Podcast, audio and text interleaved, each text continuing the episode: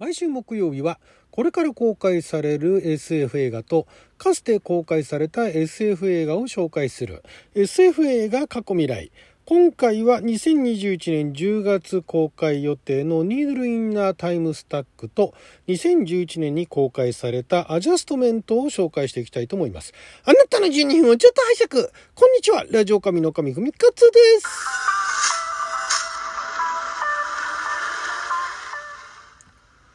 今日は2021年9月23日木曜日、六曜釈関口でございます。えー、今週はですね、えー、これから公開予定の日本で公開するかどうかわかんないですが、私もあの最近知ったばかりの、とはいえ今年のもう10月の15日に、えー、ライオンズゲート配給で、え公開される、アメリカですね、アメリカで公開されるニードル・インナー・タイム・スタックという作品を紹介したいと思いますが、こちらの作品はもう、実はですね、えー、短編小説で、ロバート・シルバーバーグさんという方が書かれたあ小説で、すでにもう日本でも時間層の中の針という放題がついてるんですね。まあ、今回あの、洋画の放題考えますのコーナーではないんで、放題を考えるわけじゃないんですけども、どういうお話かっていうと、まあ、もともと短編原作なんですが、えー、まあ、災難だとか、事故だとかっていうのが、起きるとその起きる前に、えー、戻って時間を戻って修正するということが可能になったという前提ですね。そういうのがもうルールとして、え戻して修正してよいということになったあ世の中である夫婦がその2人の仲を邪魔するなんかあの何て言うんですかね、えー、2人の仲を邪魔する恋敵っていうんですか？なんかそういうのが間に入ってくるのが、まあ、それに悩まされてそのその恋敵自体がガンガンもうそのタイムトラベルであのあれなんですよね。悩まされてるんですよね。えー、2人の仲をその夫婦なんだけれどもその夫婦になる前なのかなんか行ったところにタイムトラベルで邪魔しようとしたりとかしてでタイムトラベルに、えー、悩まされてんだけれどもその彼らも過去に戻ってで、その三角関係に決着をつけようとする。これがね、なかなかね、面白そうで、まあ元はその SF 短編だったわけですけども、予告を見るとね、こういうのって、あんまりあの、時間をね、その遡るタイムマシーンだとかタイムトリップ、タイムスリップ、タイムリープ、そういう作品はたくさんありましたけれども、あんまりこういう、なんでしょうね、まあコメディでもないのに、なんかそういう二人の仲というものを、ね、えー、サこうとすると。で、そのサこうとしてるのが、まあ、読んでないし、まあ、どんな作品になるかわかんないで、わかんないですけども、その、サこうとするのが恋敵と。だから何か技術を盗み出すだとか、あとなんかあの、地球の指導者になるだとか、そういうためにあの、タイムトラベルするわけじゃなくて、その二人のね、仲を割いて、で、多分、まあ、あの、映画の予告の中だと、えー、一人の男性をめぐって二人の女性が争うことなんですね。だからその、えー、結婚できなかった方の、えー、彼女の方が何回もそのタイムスリタイムトリップをしてタイムトラベルをしてその旦那となる男とくっつこうとするみたいなねいうのってあんまなかったなと思ってコメディでねなんかあのーえー、好きになった女の子にねうまく告白できないで何度も何度もやり直すだとかあとまあタイムループものでね、えー、しょうもないあのなんか嫌われ者の、ねえー、男が、まあ、なかなか時間のループから抜け出せなくてですごいあのいろんなあの試行錯誤を繰り返して最終的に人間が丸くなるみたいなね。そういうのはありましたけれどもそのなんかうまくいっている人の陰ではうまくいってなかった人がいたわけでその人がタイムトラベルでなんとかその関係をやろうと。で、しかも、だからこの、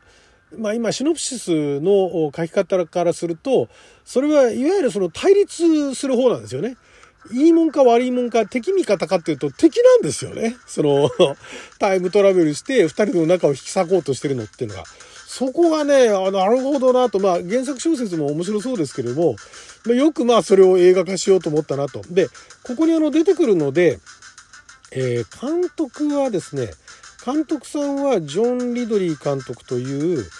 どちらかというとあまりあの SF なんかを撮られてるイメージないんですが、最近だとレッドテイルズだとか、それでも夜を明けるですとか、そういった、あ、それでも夜を明けるはキャン、脚本か、監督じゃない、脚本とプロデュースですね。あと2016年のベン・ハーンの脚本も書かれてると。脚本もいいんですよね。監督作品ってなると、えー、日本未公開のポジティブリーフィフスストリートっていうのと、あとはコールドハートか。それぐらいですね。あとテレビですね。テレビも、あ、でもテレビも脚本が多いのか。ね、そうですね。まあ、だから脚本家として結構活躍されてる小説も書かれたりだとか、グラフィックノベルの多分あの原作なんかも書かれてるジョン・リドリーさんが、まあ面白いところで目つきましたよね。で、この作品に出演される中では、えー、スラムドッグミリオネアで、えー、出演された、え、フリーダー・ピントさんですとか、あとは、オーランド・ブルームさんですね。オーランド・ブルームさんは予告を見た限りでは主役ではなさそうでしたけれども、まあ、それでもね、これなんか面白そうだなと思って、で、それじゃあこういう作品が過去にあったかというとないわけですよ。ないんですが、ただ、その何度も何度もそこのところをね、タイムループではなく意図的になんかあの、変えようとするというところでは、あまあ、バタフライエフェクトみたいなのもありますけども、私はそのね、2011年のアジャストメント、原題がね、 The Adjustment Bureau と、まあ、こちらが過去の作品になるわけなんですけども、過去ですとまだ10年前ですけどもね、えー、その作品、アジャストメント、 The Adjustment Bureau というのが現代で、邦題がアジャストメント。で、これがあの、フィリップ・ケイ・ディックさんのあの、原作、調整班、これも短編小説が原作の作品なんですけれども、その、The Adjustment Bureau と原題は、その原作小説にも出てきた運命調整局というふうに翻訳されている、その Bureau 局なわけですけども、その、まあ、ある、えー、なんでしょうね。まあ、上院議員候補か。上院議員候補が、まあ、その、なんでしょう。えー、抑えが、理性の抑えが効かないという欠点から選挙戦中に行われた同窓会での悪ふざけの写真が流出して、落選敗北宣言の内容を考えている最中に、ダンサーのエリスと運命の出会いを果たす。今ちょっとウィキペディアまま読んじゃってますけども、あのー、これも、その、なんでしょう。本人は最初は意図せず、えー、なんでしょうね。意図せず、まあ、あの、いろんなことを、してしまうしてしでかしてしまうんだけれどもその運命みたいなものっていうのがすでに決まっていてでそれからそれたことをすると調整局っていうのが、ね、あの人知れずやってきてそこを直してしまうんですね調整してしまうというようなところに、まあ、それは確かね時間も操作するんですよ。時間も操作してだからあの過去に戻ったりだとかやってなかったことにするみたいなことになってて本人もあれって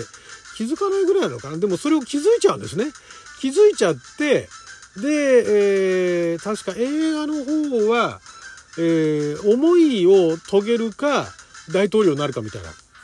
大統領じゃなかったのか。大統領は言い過ぎかな。なんかそういうような選択を迫られるというか、選択が迫られてなくて、本来はその運命調整局の管理監督のもとだと、まあその主人公の彼は、まあ国を背負うようなね、そういう養殖に就くみたいなところなんだけれどもその彼はそれよりもあの女性を選ぶみたいなねいう方向に走ろうとするわけなんですよ。そこのところを蝶々発やっていくっていうところのやり取りがこれもまたねフィリップ・ケイ・リックの短編なんですけどもこちらもね短編ね一回読んだかなあんま記憶ないんですけど映画の方がねなんかあの、見てて面白かったかなと。映画そのもの自体はそんなにねヒットは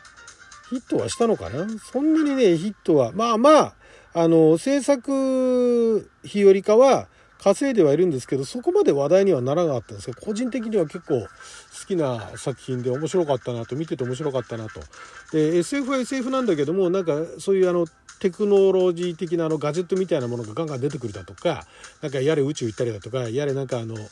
何ですか SF 未来装置みたいなのが出てくるような感じではない中でもその、いわゆるだから設定が SF なんですよね。そこのところがすごいよくできてて、で、これもあの、個人的に昔あの、まだ学生だった頃に考えていたような、自分がね、なんとなく薄ぼんやりと考えていたのはもうすでにね、フィリップ・ケ・ディックはちゃんと形にしていたわけなんですけども、そういうことを考えていただけに、